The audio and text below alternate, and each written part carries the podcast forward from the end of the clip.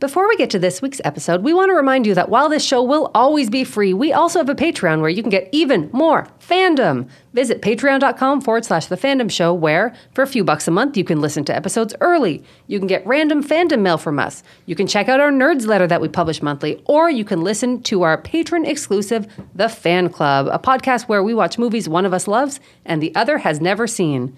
This month, we watched In Bruges, which was Kaya's pick that I have never seen. And I will watch that movie over and over again. That movie is freaking amazing. Uh, we also shout you out on the podcast as part of it. So we are so excited to welcome Kevin Minchell, his Rob, and Lisa to the fan club. Thank you so much for your support.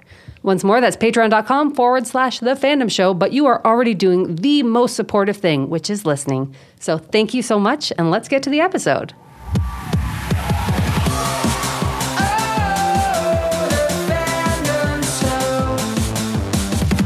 Hello, hello, hello, and welcome to the Fandom Show, the podcast where we learn about fantastic fandoms by talking to our favorites about their favorites. I'm Kaya Green. And I am Stephanie Malik. And today we are talking about the spookiest family in the world and their values. That's right, we're talking about Adam's family values. We're talking about a sequel, baby. I know. Yeah. I, when we posted about this to get some hot takes, uh, someone on our Discord was like, "A sequel as a fandom," and I stand. A lot of my favorite movies are sequels. I'm realizing. Yes, and uh, today we are just talking about this ourselves because this was Steph's pick for her fandom. Um, it is Steph's birthday coming up this week. Yes. Um, of, at time of, Of recording, yes. Um, and so, in retrospect, please wish Steph a happy birthday. But thank you. Um, we wanted to uh, do something that was really special to her and, And also Steph. fit you- the theme of the, the month. You That's know, it's got true. some Thanksgiving. It's got some Halloween vibes. yeah, we're going for a theme. We're going for a theme. It's got Theme. musicals. It, it, it does have a musical number in it, several musical numbers, in fact. Honestly, I like. Let's just dive into it. I cannot wait. I'm Yeah. so excited. I'm not even going to ask you what you know about it because I know you also love this movie. Yeah, we did watch it together the other night, so it feels like you maybe know what I know about it. It's true, but I also said, "Don't talk to me about this movie. we That's have true. to save it." It's a real tricky thing living with your partner and some, sometimes having to watch things for this podcast because we do often have to watch things and then quietly just Be like, and we did it. move Write your on. notes down. Don't, say, anything. Don't talk to me. What if it's funny? Shut up. Shut up. don't, don't you dare make a joke right now. We laugh, but this was a real conversation we had the other day. yeah, this is uh, it's real. Anyway, okay, Steph, your your uh, fandom, Adam's family values. Now, I want to preface this by saying I did say to you. Adam's family question mark and you said no. Adam's family values only. Can you explain this choice? Yes. So I, I think the Adams family in general is great. I obvi- like I'm a big fan of uh, something that is both kind of like uh, youthful and exciting uh, and a little bit um, a little bit not too scary, but also that has a bit of a creepy edge to it. Like it's part of why I love October because everything's a bit creepy, but I don't have to get scared. Right. You you like the the spooky, the The spooky kooky, ooky. yeah, that Mysterious, kinda- yeah, all that stuff that you know describes the Adams family. Absolutely. I don't remember the order they're supposed to Uh, go in. creepy, kooky, uh, mysterious, spooky, altogether ooky. The Adams family. That was incredible. Well done. I love the Adams family, but do. mostly values.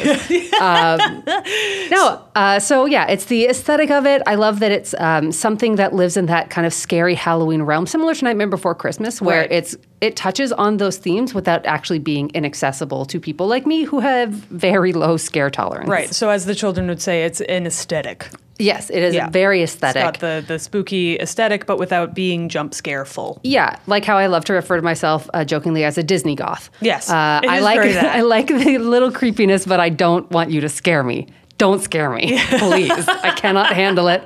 I will have nightmares. True story. And it's one thing that's actually really lovely about the Adams family is that they're very nice. They just also kind of kill people. I don't really know how to square those two things now that I And say they it out kill a loud. lot of people. Yeah, sort Like, of. They refer to murdering a lot of people. Yeah. In this movie. Yeah. Uh, and in general. Yeah. They're murderers. Yeah, maybe. Yeah. I don't Um, think it's a maybe. We don't know the circumstances. At one point, they go, uh, "Oh, these two lady killers," and then Gomez says, "Acquitted."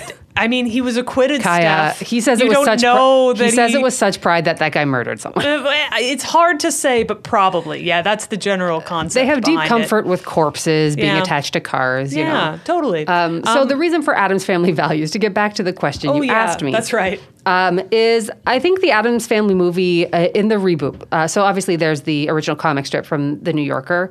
Yeah. Um, there's the TV show that took place in the '60s. Yeah. Uh, but this reiteration in the '90s of the Adams Family, I really, really got into. But I think the fact that Adams Family values centered so much of the story around Wednesday Adams and Christina Ricci's character and portrayal specifically Yeah.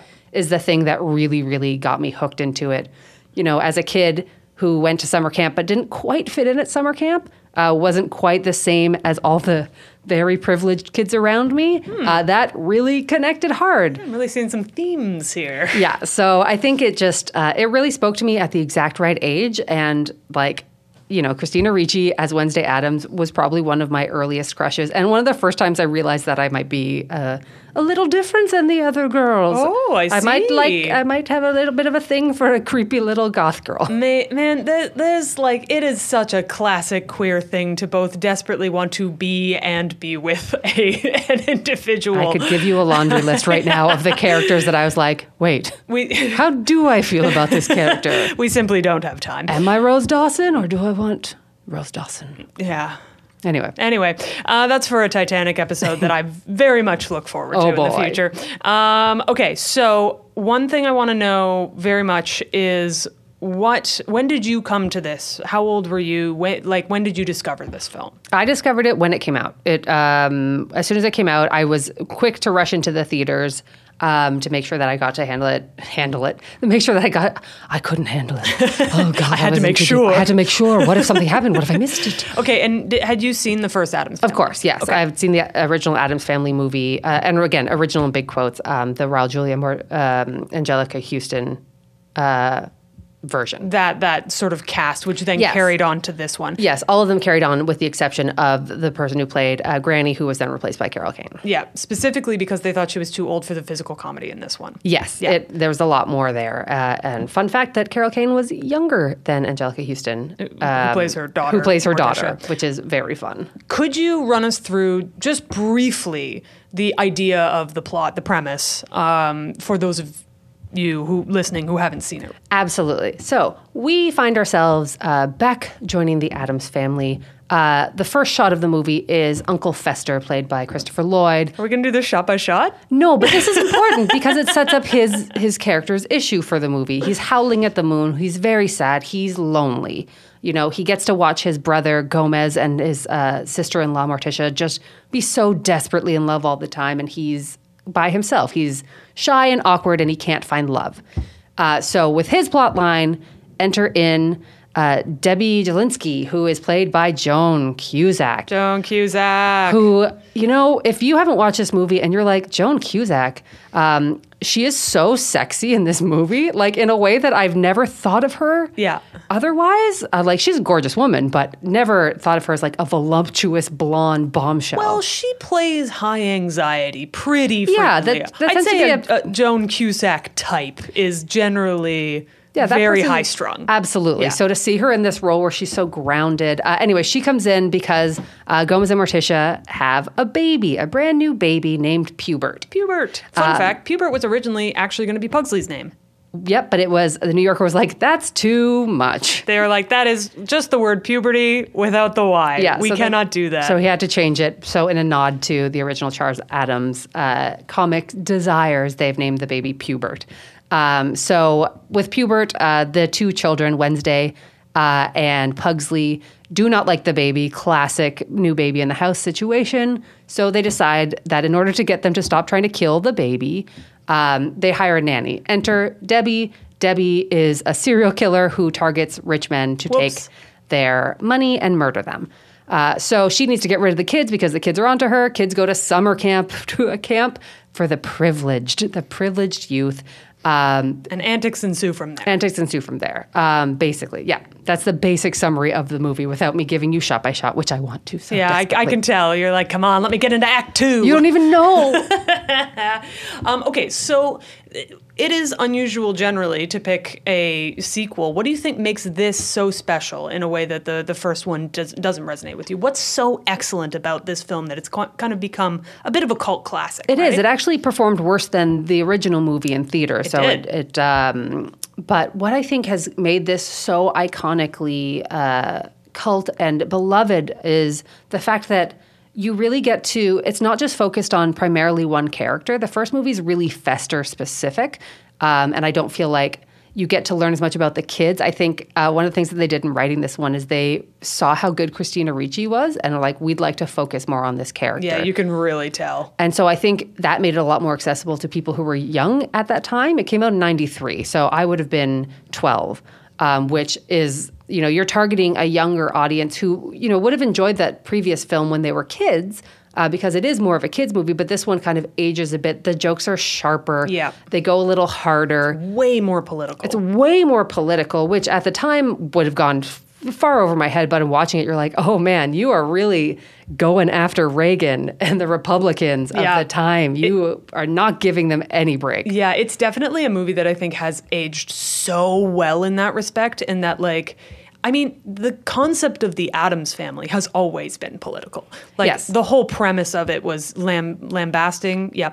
The, uh, is that a word? Yeah, traditional family structure. Exactly. Uh, yeah. The whole and- keeping up with the Joneses idea. Yeah, From and- the but, 50s. But the idea that this family um, can keep all those like lovely family dynamics. They love each other so much. They're such Totally. a tight, caring family. Um, but they're weirdos. They're all weirdos, and I think that there's something so universal in all of us. I don't know anyone who lives their life thinking, "Yeah, my family's normal." Yeah. My family absolutely's got it going on.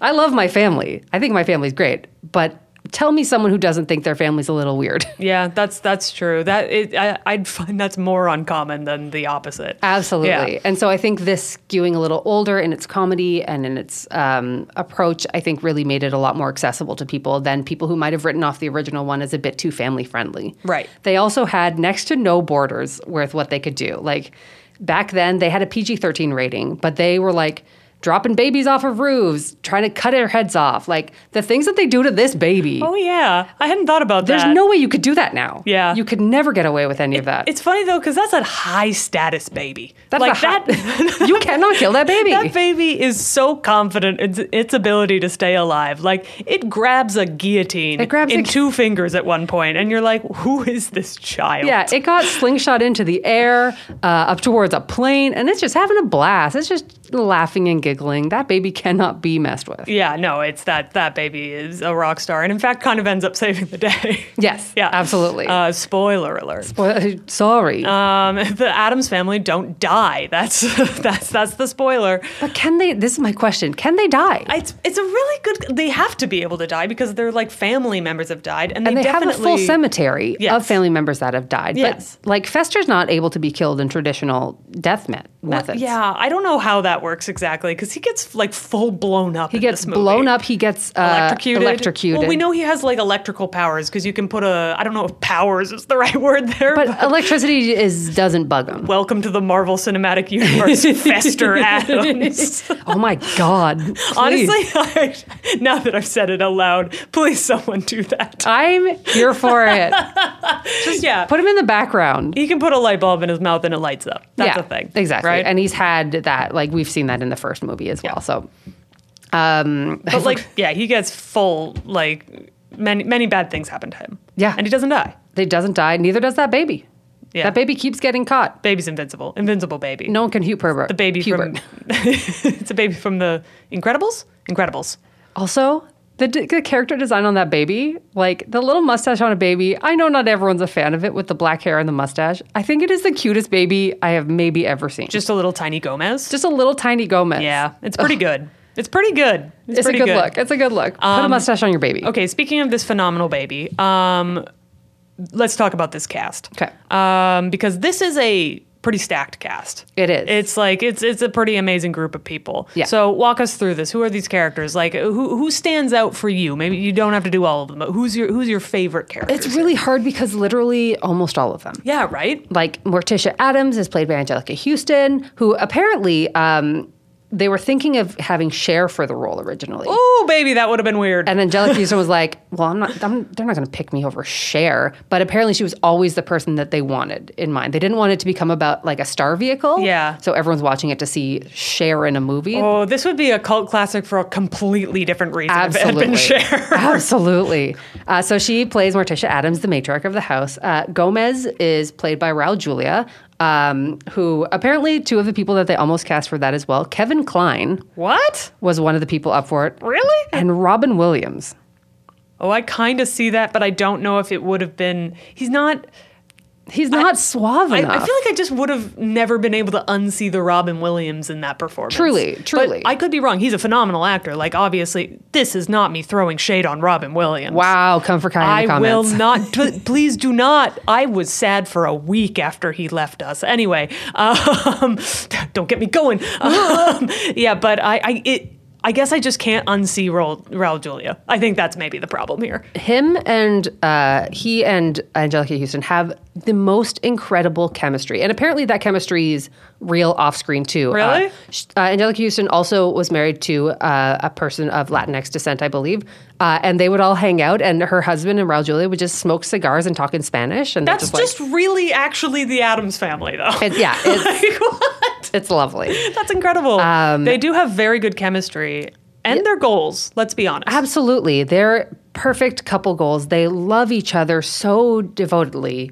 Um, the only things that they pull their focus anywhere else are their other family members, Yeah. truly. like their love and passion. They're so passionate. They are so incredibly in love with each other all the time, and they can't do anything but express it in romantic languages and gestures of affection. Yeah. Oh, can I also just before we move off Morticia, the eye lighting. The, yeah. So apparently, uh, I did. I did learn that she requires that certain type of lighting for all of her films. What? Um, really? Not on her eyes though, but for her face because she's had so many issues with people lighting her poorly in films that it's actually in her contracts. That Really? they have to light her with a specific type of lighting. good for her. Get get it, girl. Um, but then in this case, they did it envelope size over her eyes just to add that Incredible. extra effect. So if you watch this movie and you have not yet noticed, um, because it's kind of a passive character thing they do for her, but her eyes are always brightly lit. in every, Every single, scene, shot it is doesn't matter outside, inside, Yeah. night or day. total un, totally unnatural lighting like you're, you're like where is that even coming from Yeah. it's so funny it's such a cool reference to like old filmmaking too and how they used to like in really emotional moments light up the actress's eyes Yeah. in a very like specific way Yeah. but the fact that it's a hard line makes it Hard so line, top and funny. bottom, just the eyes. yeah it's, like a comic panel. it's incredible i love it so much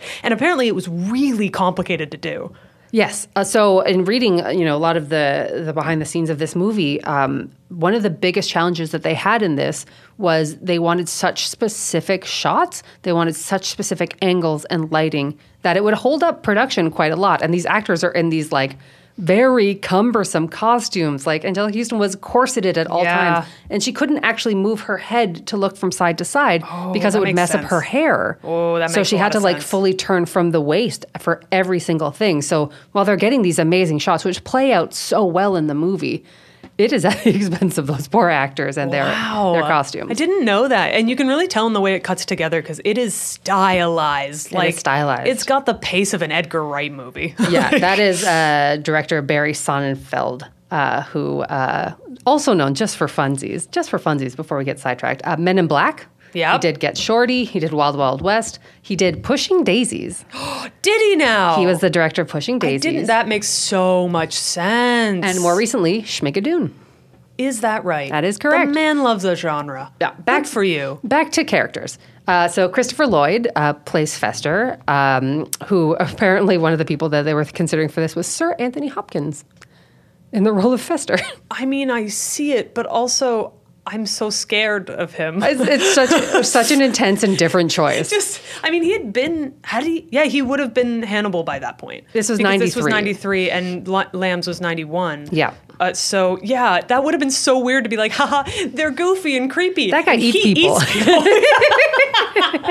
no, it's too much. It's too much. Just um, a very intense choice. Um, but Christopher Lloyd was apparently a really huge fan of the comics Yes. uh, from The New Yorker. So uh, for him to get to play Fester was a huge moment. And at one point, he was worried that he had lost the role because they brought him into a meeting, and sitting in that meeting was a guy who looked like Fester. Like he was a short, bald, squat man. And he was like, I've lost this job. Uh, They, they don't like me. Like, i I'm losing this character that I want to play so badly because Fester was his favorite character. Yeah. Um, turns out that they're just like, your prosthetics are taking away from your performance. And also, this guy's going to be your stand in if we need it. And he's like, oh, thank God. Oh my gosh. I can't like he looks like he's having the time of his life in this film. Like Absolutely. he is chewing every piece of scenery he encounters. Absolutely. In the Like, best way. Not not my favorite character in the story at all by any means because there's just so many good performers. Um, but he does it perfectly. Oh, he's so good. He's just a little creep. I think he's too too much a little creepy for me. I'm just like, "Oh, Fester, you're you're a weirdo." He's gross. He's gross. He's a gross He's dude, gross. That's you know? why. Like- he's sweet, but he's, he's, sweet. He's gross. Yeah, when Yeah. he's like at he's at a dinner scene where there's a wonderful dinner scene uh, where he's on a double date, and at one point uh, Debbie looks over and he's got two breadsticks shoved up his nose, and he's like, "Hey, hey, hey." it's like, right. oh god, It's such a fine balance to make a character kind of like ugh, like you can kind of feel Debbie's like gr- like she's grossed She's out by grossed him. out by him. And ki- kind of for good reason. He's he's gross. he's gross. Um, but you also like him so much because Yeah. he's such a puppy dog. he's an absolute Ugh. puppy dog. He's just a sweet little thing." hard line to walk. Um, also, a fun fact about the the costume that they put him in. So obviously, he's wearing a fat suit. He's also six foot one, and he has to spend the whole movie with his knees bent Oh my God. because he's so much taller than everyone. so much effort. Um, but the fat suit that he wore was actually uh, from The Godfather Part Two, another What? sequel that uh, some say is better than the original. oh my god. Yeah, it was Bruno Kirby's fat suit from who plays uh, young Clemenza. Um,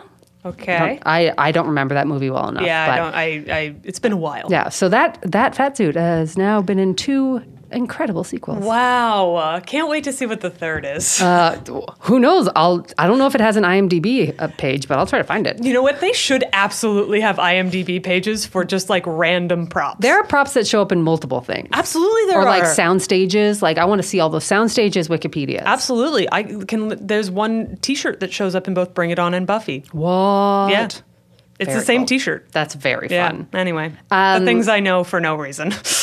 We all have those. that's that's the purpose of the show. That's the show. Um, so we have Christina Ricci. Uh, she plays Wednesday Adams uh, perfectly. She pl- oh, she's so perfect. Um, Carol Kane, who plays uh, Grandma. what a delight. Uh, Joan Cusack, as we mentioned, who plays uh, Debbie Jelinski. Just unreal that performance. I think one of her best. It's I, I mean, I don't think that there's a better performance from her. If there, if you think there is listening, let us know. But We'd love it's to just, it's so camp. It's hits so hard, and she does not let up. Like she is so over the top in every delivery. Truly, like one of my favorite villains in a movie. Oh, she's so good. Uh, we also have Jimmy Workman, uh, who plays Pugsley. Um, and then we get to the camp. The camp has Peter McNichol and Christine Baranski as the camp Was counselors. Peter McNichol and Ally McBeal? I think so. Is that where I know him from? I think I so. recall an era with the Dancing Baby where he was on TV a lot. Let's. I'm taking a look right now. oh, course. he's been in too many things. Christine Baranski. Oh, I mean, like he's a character actor. He's been in like a, a whole slew of stuff. But Absolutely. I think that's the one that I remember encountering him for. But Christine Baran- Christine Baranski. a legend. and just in classic Christine Baranski form. Oh, the both of them play are again look like they're having so much fun in this I- film. Like imagine getting sent to a summer camp to play these over the top, just, just Morons. morons, but also so saccharinely moronic. Oh, oh, Like yeah. the entire vibe of this camp is like almost Children of the Corn. Like it's every blonde white woman that you could imagine from the early 90s. Yeah, you know what? It's a, it's a thing with Christine Baranski in particular. Like another performance of hers that I love. This is not going to be a popular opinion I'm about to say. Is um, how the Grinch Stole Christmas, where she plays the love interest who is just like so over the top, perfect in a lot. Of, like it's it's a very funny performance, and I kind of love when Christine Baranski has the chance to just like take the training wheels off. it's or, like a Parker Posey. Just like go all out because you can see she, her, she's having so much fun. Yes, Yeah. exactly like Parker Posey. They can act. They can turn in a really subtle performance. It's just so fun when they don't. Mm-hmm. Yeah, take take the training wheels off, let them ride and they will give you just the most brilliant fun. I'm so sorry I referred to her serious performances as training wheels. That is in no way accurate. wow. Christine Baranski, I know you're listening and I'm so sorry on behalf of Kaya. I'm Uh, just this is talking. I'm just I'm so I don't have any control over it. Um, okay, Also, what some, a cast. I do also just want to add in some notable cameos. Oh, 'cause yeah. there's some- Oh, of course. So we have David Hyde Pierce as the delivery room doctor, which I didn't know until you pointed it out, which I think Yep. is delightful. yeah, and this was just before Frasier, or like that year Frasier Yeah. came out. Uh, we have Cynthia Nixon as a potential babysitter who comes in Yeah. to interview for the job. Uh, Tony Shalhoub as Jorge, who is a sailor in the bar with Debbie. Hot second. Uh, and then we have Nathan Lane also as a desk sergeant. So Yeah. like these people, you're just like, wait, what? And I'm like, I don't know if I knew who any of them were at the time. Probably not because I was 12. And I but- think some of them were cameo cameos, and others were just roles before they blew up, or before they blew up at least in film. Like I know David Hyde Pierce had a career prior to, Yeah, like he but- was doing theater. but not necessarily in pop culture where Exactly. people would know who he is. yeah, because once he gets Frasier, you're like he's not going to do the bit part in that movie. No, he's, maybe, maybe you're going to see his face. I guess he did Wet Hot American Summer. When was that? That would have been later. Yeah, but he was a he was a full character at You're that right. point. That he was not a wasn't bit part. He wasn't just eyeballs and a mask. You're, you're right. Yes, he wasn't playing essentially an extra. Yeah, exactly. Okay, I retract my statement. Yeah, so those are just some of the other notable folks that uh, show up in this movie. Okay, so let's talk about some of your favorite moments because I feel like this thing is chock full of like big, dumb, memeable moments. It's like in some ways a series of sketches sort of sewn together with a pretty fun, light plot. Yeah. What are some of the scenes that you think are just like the absolute best? I I truly any scene that has Debbie or Wednesday in it is my favorite. it's the most whole of the mo- movie. I know. That's why it's a fandom. Um, no, but like uh, when they're it's summer camp, Wednesday and Amanda, uh, who is the the kind of lead blonde Yeah. kid. Played by. What's Merce- her- Mercedes McNabb, Who also from is in Buffy She and plays Angel. Harmony in Yeah. uh, in Buffy, Also, she was in the original Adams Family movie, was. but just a very small part. and a completely unrelated character. totally unrelated. So uh, it's a scene where they're s- lining up to do uh, diving. Uh, they're practicing saving people for swimming, uh, and then Mercedes McNabb goes, uh, "I'll be a victim," and Wednesday just goes, "All your life." and just so so brutal. it's so brutal. And Wednesday drops these brutal burns, t- like almost every scene she's in, just cutting down these kids. it's incredible. Um, and uh, you cannot talk about this movie without talking about the musical numbers. So uh, part of the show is um, the show, the movie is they're doing uh, thanks the first Thanksgiving as a musical written by Gary Granger. Which I would just love to say, Gary Granger being one of the camp counselors, but Yeah. I would just love to say, what an unhinged choice to do a Thanksgiving musical at a summer camp. It is upsetting. But also, is this movie a summer Thanksgiving and Halloween film? I think they knew what they were doing, and they're like, "We're going to corner June straight through November, baby." Three of the four Bam, bam, quadrants. bam, bam. doing it, doing it. Doing it. Um, yeah, so they they create this musical number. Um, the whole play uh, is about this first Thanksgiving, and uh, Wednesday plays Pocahontas, uh, and uh, Heather plays um, Sarah. Uh, I forget her last Some name. pilgrim. Sarah Miller. Um, Yeah, yeah, that sounds about right. Who's the most beautiful pilgrim ever? Bleh. uh, So at the beginning of this musical, uh, they have an opening number called Eat Me, where all the different vegetables are running around wishing for you to eat them, starring Pugsley as the Thanksgiving turkey. Now, this number was choreographed by Adam Shankman, who went on to choreograph Step Up, uh, the 2007 remake of Hairspray, and the iconic, especially to us if you know us, Once More with Feeling, uh, which was the musical episode of Buffy the Vampire Slayer. And he was actually so close to Sarah Michelle Gellar that he officiated her wedding. What a fun, weird. It's just like everything is weird in Everything Hollywood. is- everything everything overlaps. Everything is just. Uh, Well, and a time. Paul Rudnick wrote the lyrics for it, but the musical, the music was written by the composer Mark Shaman, who did Catch Me If You Can and Hairspray. I love this. Like it is choreographed by like really talented. It's created by this, this amazing cast, and it's literally just a bunch of stupid vegetables just uh, patamarang across the stage. Oh, it's very funny. And then Pugsley in a giant costume going eat me. This is such an iconic musical number. I have seen drag versions of it. What? Yes. Oh my god. Yeah. um, I believe it was uh, uh, Nikki Nasrallo who came on for our drag race episode. Who and Nikki, if you hear this, you can confirm or deny this. He But did do a th- one. did, did a He did it. Yeah, with I think the the, had um, the drag pilgrim race costume. uh, pageant that they were doing. Oh at my Woody's. God. Yeah. Or Oh not my Woody's. God. You know Miss what I Cruise mean. and Yeah, Tangos. yeah, that's the one. Yeah. Oh my God. That's how iconic this is. Oh, it is absolutely just the most iconic musical number. So that there's no way to talk about this movie without talking about that and then the follow-up scene which is Wednesday. Uh, at this point, Wednesday has you know made everyone think that she's bought into the camp spirit uh, after they put them in the Harmony Hut and force them to watch saccharine movies. Uh, so we think she's playing along, and then suddenly she goes on this incredible speech, a monologue about how uh, they have stolen the land that was rightfully theirs. Uh, and they've come to to scalp Sarah Miller and burn the village to the ground. It's you know just really pointing at all of these privileged people and the stuff that they have as a result of uh, oppressing the indigenous peoples. Yeah, the camp itself is literally in the movie. This is a thing that we just noticed this time around. Uh, I think both of us commented that we hadn't noticed this. Yeah. They literally describe it as a camp for privileged children. The sign in the back says Camp Chippewa because you're better. yeah, it's very funny. It's like there's a lot of good subtle like background jokes that that really stand up to rewatch. But this scene in particular, I think I would argue it's probably one of the reasons this movie has come back so many times that people have become so like enamored with it is because that is a version of Thanksgiving that very few things have ever talked about. Yeah. And Like- to do that in popular culture in the early 90s and just be like, th- no, this is like, listen up. Because I, I don't know about you, but when I was a kid, I didn't really know that much about it. Well, no, every Thanksgiving episode of anything is just like, ha ha, the turkey went wrong. I love my family." Oh, by the way, there was a genocide. Don't worry about it. Yeah.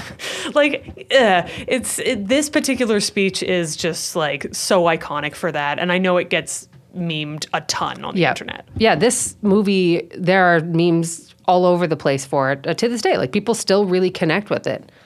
Uh, so it's, uh, there's not a moment that isn't memeable in this movie. And obviously, we're not in a position because we are both, you know, white and settlers. Um, but we're not in a position to say whether it's a good or accurate depiction. But I have, I did do a little research on this, and quite a few people uh, have written about how affirming this scene was for them. Hmm. Um, seeing a version of Thanksgiving that was real to them, but wasn't real to most of pop culture. Yep. Um, of, obviously, I don't want to put any words in anybody's mouths, but yeah, that it, I think it is generally well liked as as a huge move for a mainstream movie to be like fuck Thanksgiving. yeah, a PG 13 summer movie Yeah. to be like, fuck that. Yeah. You are murderers. This is why the Adams family is so awesome because they can say things like that and they can like it. They can do all of the things that were at the time considered abnormal Because and that, they have to. Yeah, because they're they're the weirdo family that doesn't fit in anywhere. We love it. We love it. We love. We stand. Uh, also, one other thing that uh, just a notable moment. So the Harmony Hut, again, I mentioned this is a place that they have to go when they are not in the camp spirit. And there's this one-off gag uh, that involves a Michael Jackson poster. Mm. Talk about aging well. Well, apparently, Michael Jackson wrote a song for the film and filmed a music video for it uh, called It's Scary. But after he was accused of uh, molesting children, uh, and as well as ongoing contract disputes, they cut it. They cut Michael Jackson from the film and added in that sight gag about uh, Pugsley. I think it's Pugsley screaming at a Michael Jackson poster and being terrified. Yeah. Uh, so it turns out uh, they were also uh, a bit ahead on the Michael Jackson jokes uh, about that. So, Boy. Oh boy. boy, the Adams family. It is sort of interesting what scares them in this film, like as what scares an Adams, you know? Um, and I think it's such an interesting challenge with the way they set up this plot, in that how do you make an antagonist for a family that loves antagonism? Blonde hair, blue eyed, kumbaya. Right, but like I think the the funniest thing is like how do you set up people in opposition to them? How do you genuinely endanger them? How do you put them in situations that are like challenging for them? And it's so fun to get to play with that sort of reverse uh, that reverse narrative. Especially, again, coming out of the 80s, the squeaky clean Reagan era. Oh. Totally. Uh, and just being like, nuh uh, we're different now. we don't like this. We're not part of that. Thank Yeah. you so much. I think it's very relatable for a lot of a lot of people, and I think it's why it's also so popular among like queer folk. Yeah, I mean, and part of why I think that it's getting a renaissance right now, you know, with the the show Wednesday, um, you know, there's animated movies coming out. Uh, I think Adam's Family is really, uh, really comes in a response uh, to some things that are happening socially. Yeah. because we're looking for that opposite side. We're looking for a place where the quote unquote others can belong. Yeah. and find happiness and family. And Yeah, it is fascinating how much this has sort of uh, sustained over the years and where it's come back. Yeah. You're totally right. Yeah. hadn't even thought about that. yeah, because we didn't have it really in uh, the '80s,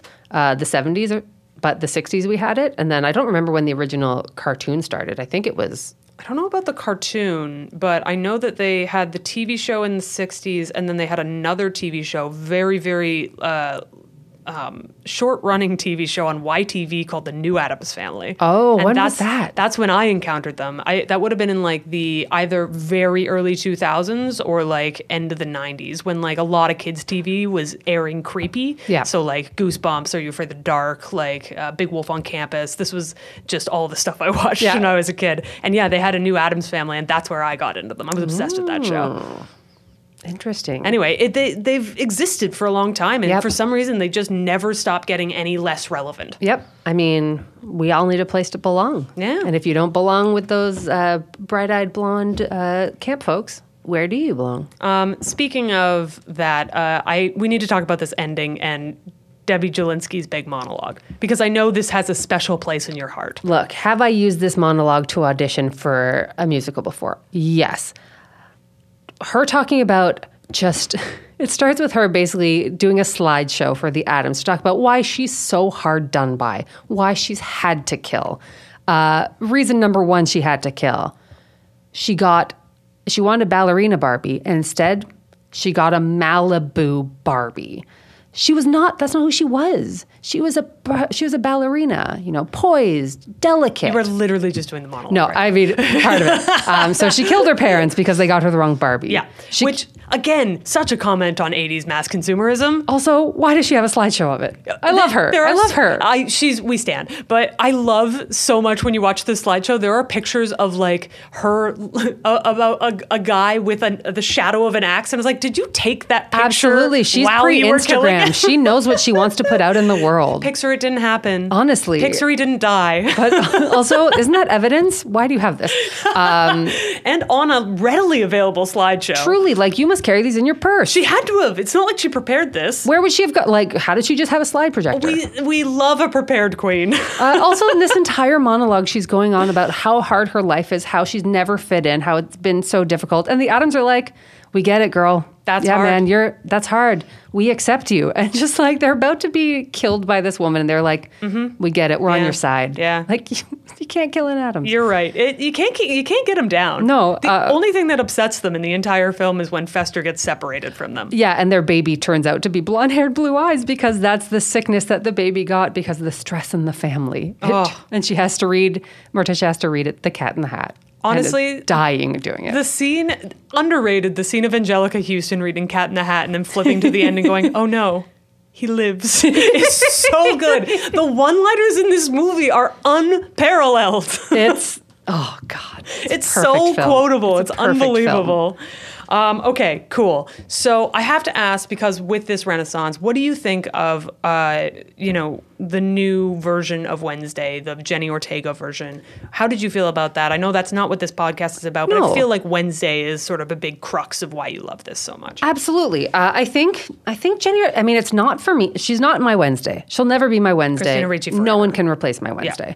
But I think she does a great job. I think the show is really fun. I think it's introducing a character that is very beloved to a different generation who might not have watched the old movies. Hopefully, it brings them into the old movies.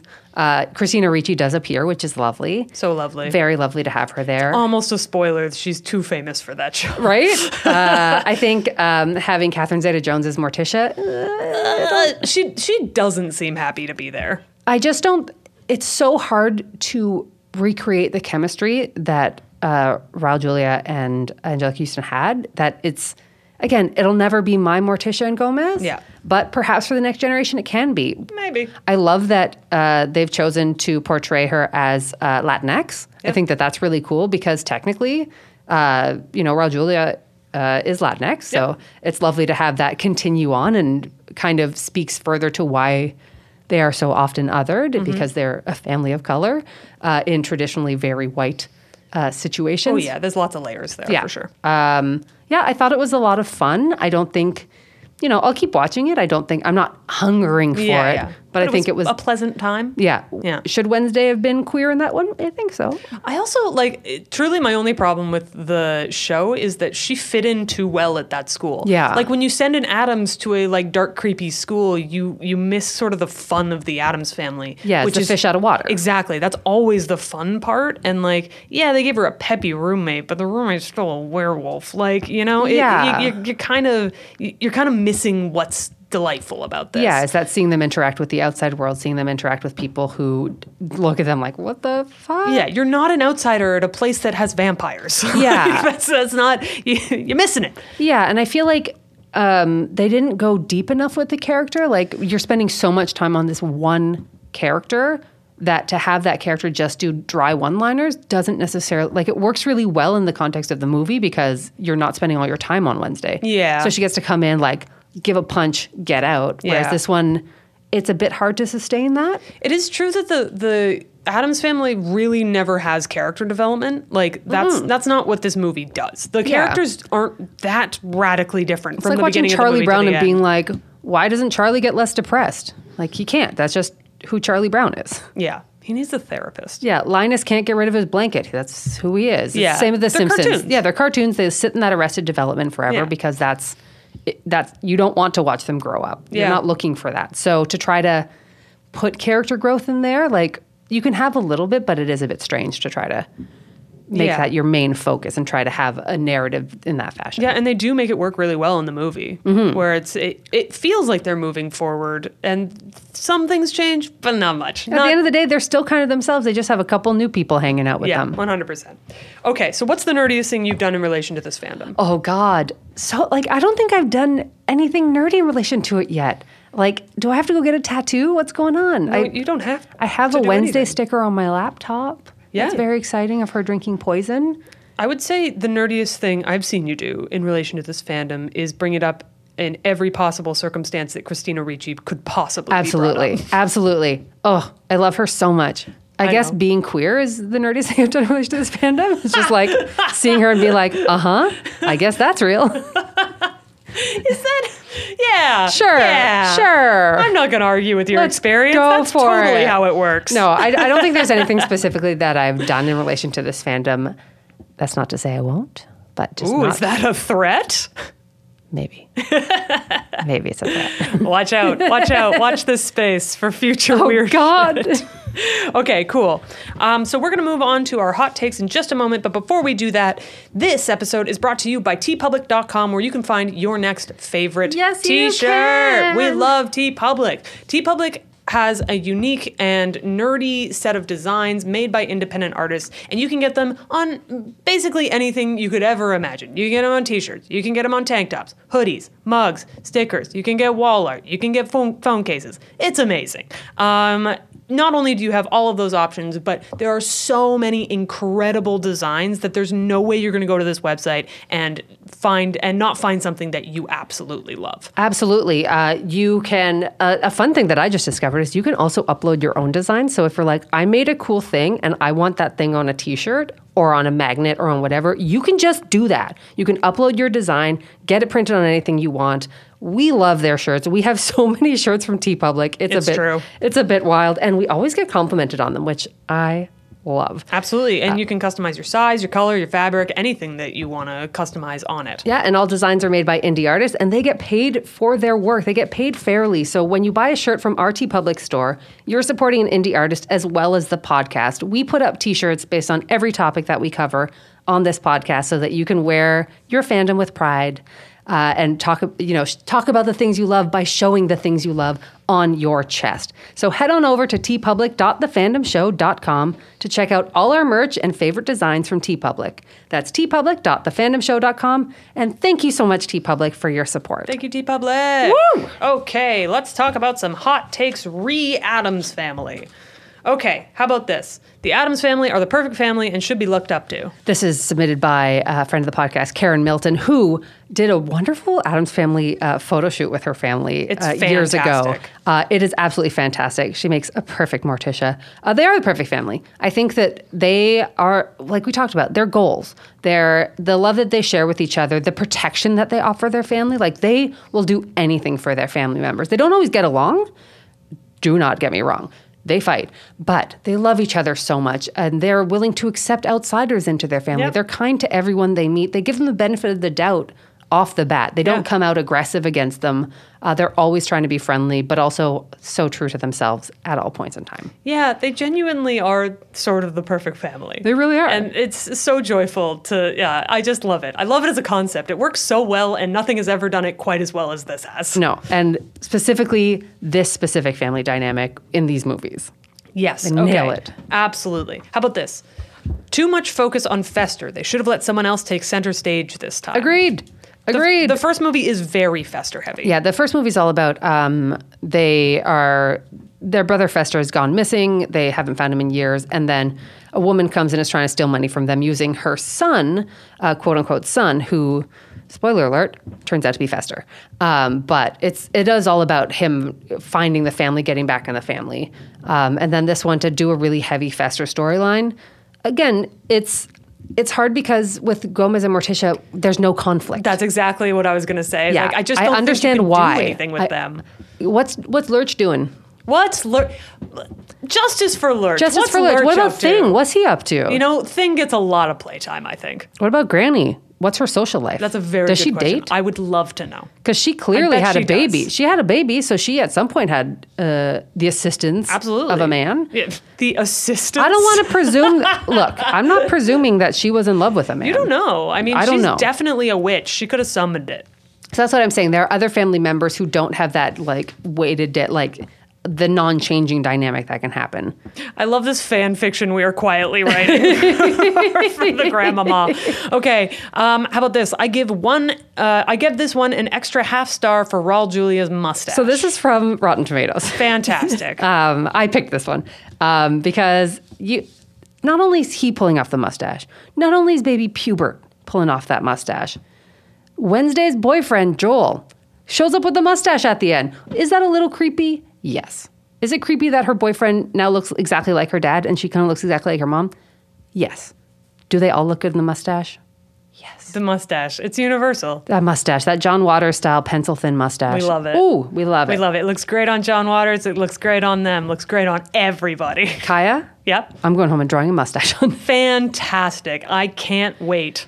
Um, all right, how about this? This is from uh, an old review, I believe, from Derek Malcolm at The Guardian.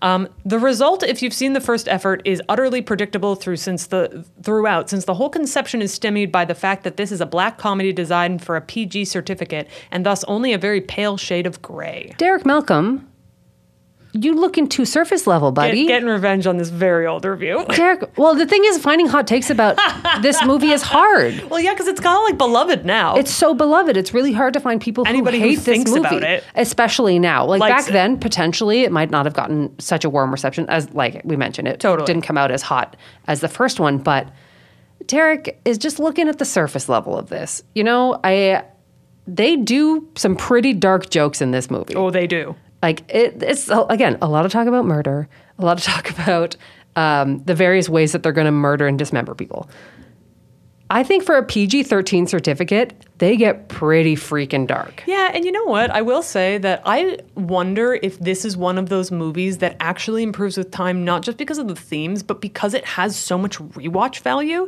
that, like, it would be so easy to miss a bunch of those jokes. it's making jokes about you know a child molester it's they, like it they had to add in a scene you mentioned this they had to add in a scene where they proved that wednesday didn't kill a girl at camp by burning her alive Yeah, the scene where uh, the baby uh, pubert gets tossed into the air, you know, however many thirty thousand feet or whatever, um, and you see it the, through a window of the plane, and in the plane are the family from the camp.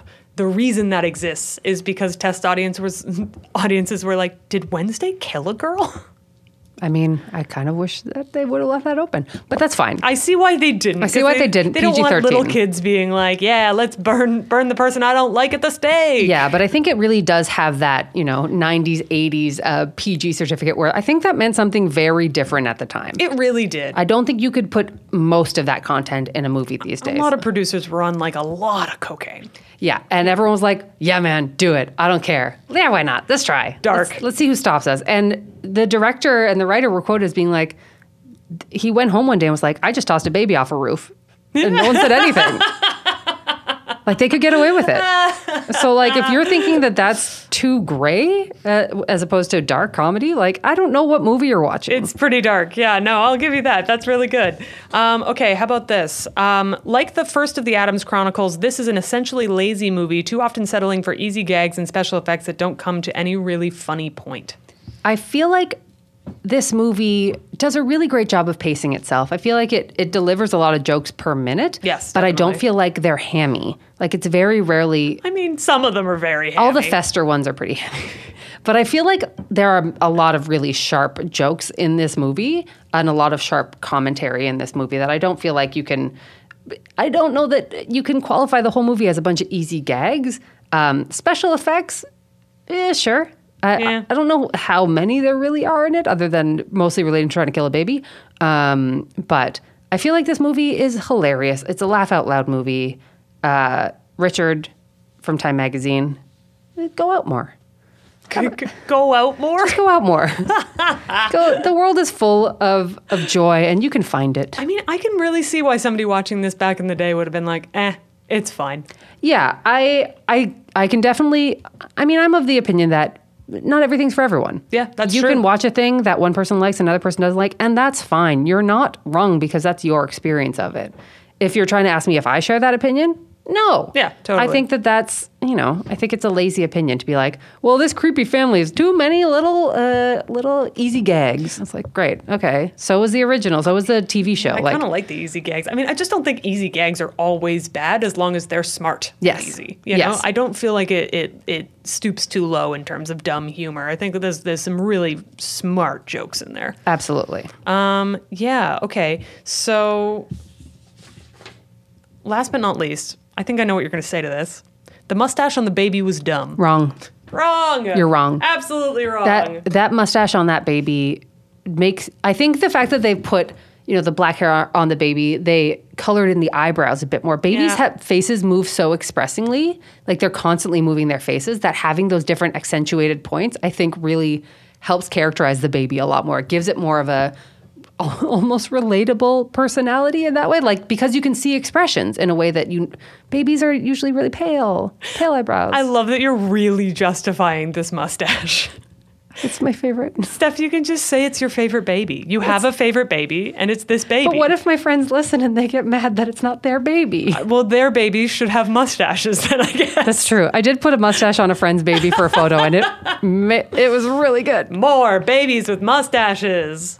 I'm on board. Do Uh, we all stand by it. okay. we need to have a baby to have a mustache? I don't know. no, we don't. That is a terrible. No one have a baby just for a mustache. Okay, we'll Borrow talk about someone it. else's. We'll talk about it. okay, Steph, do you have a hot take that you would like to add to this? My hottest take on this is just my deep regret that they never got a third movie. Yeah, and why is that again? Um, I don't know. They did make a third movie, but they recast everyone. I assume that at that point they had become too popular. Obviously, Raul Julia passed away That was shortly the after this primary movie.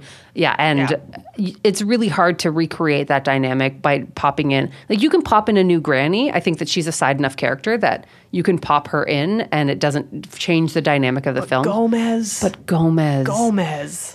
yeah, it's um, You can't. also, I just need to share a quick story about Raul Julia before we go Oh, please. because I learned this today and I screamed in our house. That's true. I can confirm that. So apparently, while filming this movie, Raul Julia was partying with uh, some rock star. They didn't say who in this article, but he was out partying with a rock star one night at a bar, and his eyeball fell out of his head. Like very literally, eyeball popped out. He apparently just popped it back in and went to work the next day. And they're like, "Oh, your eye's really bloodshot. What happened?" He's like, "My eyeball fell out last night." They're like, "Can you see?" He's like, "Kinda." Uh, and then they just kept filming.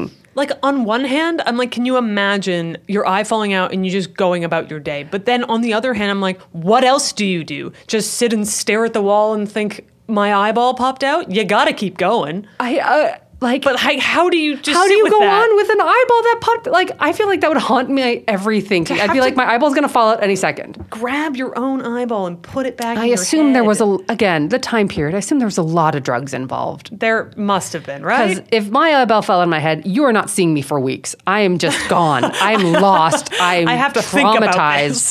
I'm at a walk-in mental health facility, just screaming Yeah, yeah. because I totally. don't think I could not recover. You know what that is? That's an Adam Adam's ass story. That's an Adam's ass story. That is the thing that would happen to Gomez. Gomez would lose an Adams. eyeball, pop it back in, and be like, eh. let's Nah. get to work. Tuesday. Oh my God. Okay. At the end of every episode, we like to share our micro fandoms of the week, which we will do in just a moment. But before we do, here are some of the other ways to connect with us. You can find us on social media at Fandom Show Pod or at our website, thefandomshow.com. Um, please tell all of your nerdiest friends about us. And please, if you can get on your podcast provider of sh- choice, we love uh, Apple Podcasts, but you can go to whatever one you want um, and do a little rate, review, and subscribe. They are super, super helpful, all three of those things, um, to help us move up in the charts so more people can get a load of some fantastic fandoms. Um, so even a one sentence review, a one word review helps us move up in the charts. And that Put means. Raul Julia's eyeball. that's right. Just As a say review. I learned about Raul Julia's rogue eyeball,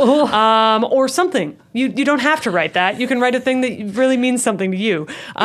Um, and uh, if if you do that, it means we can grow more fans of fans, and we can cover even more topics, which is the goal.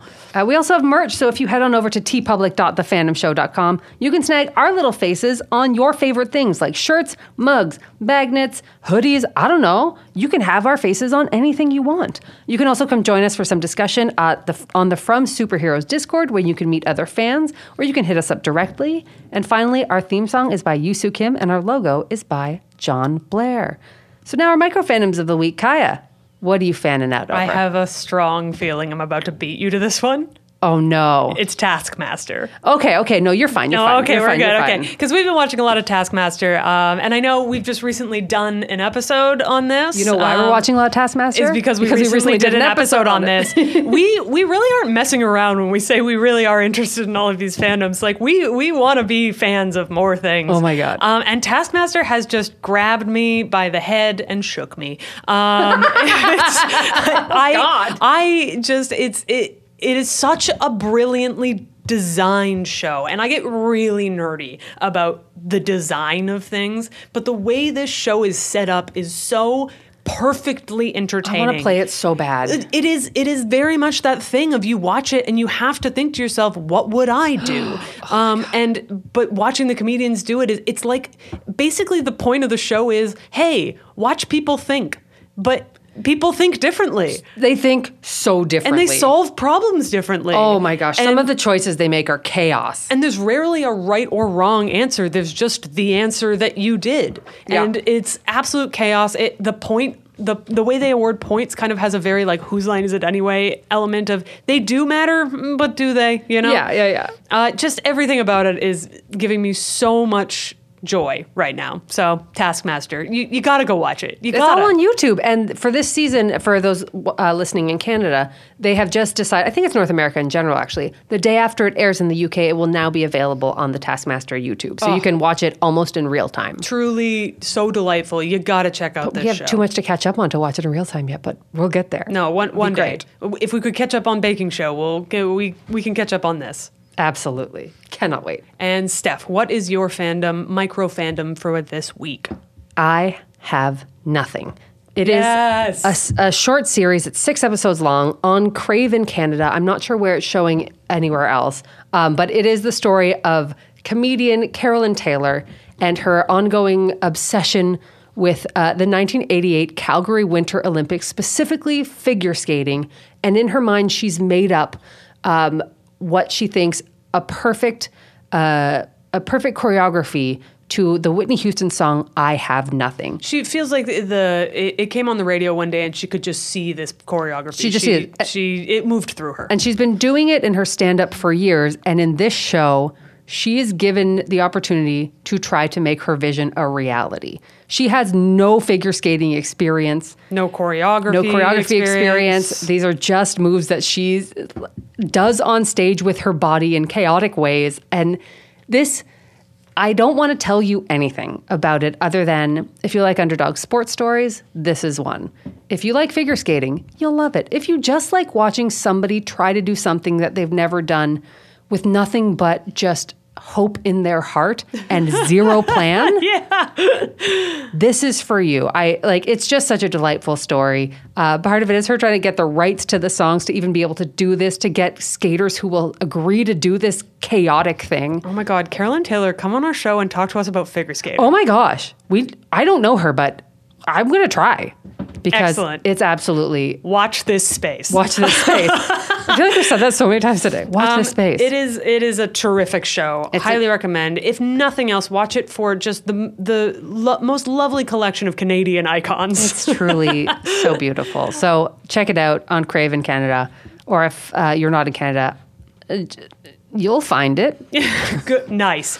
Um, and hey, Mae Martin's in both. May Martin's in. Oh my gosh, yes, Yeah. we we love May Martin. We stand we stand Mae Martin. May Martin, come on the show. Come on the show. Talk to us about about something. something. I know you're a Buffy It's escape fan. rooms. oh yeah. Uh, anyway, um, we don't, we don't want to put words in Mae Martin's mouth. Um, Call us. Okay. Anyway, thank you so much, Steph, for Thank sharing you, your Kaya, fandom. for sharing it with me. I love it. Um, where can people find us? We said that earlier. Here, So on our till- podcast. On, on our podcast. Keep on listening. Keep on loving the things you love. Uh, till next time, you love those things you love and tell everyone about them. Bye. Bye.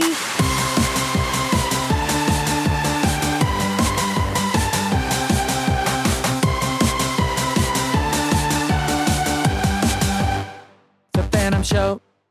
The Fandom Show is produced by Andrew Ivamy as part of the From Superheroes Network. For more great podcasts like this, as well as webcomics, articles, and so much more, visit FromSuperheroes.com.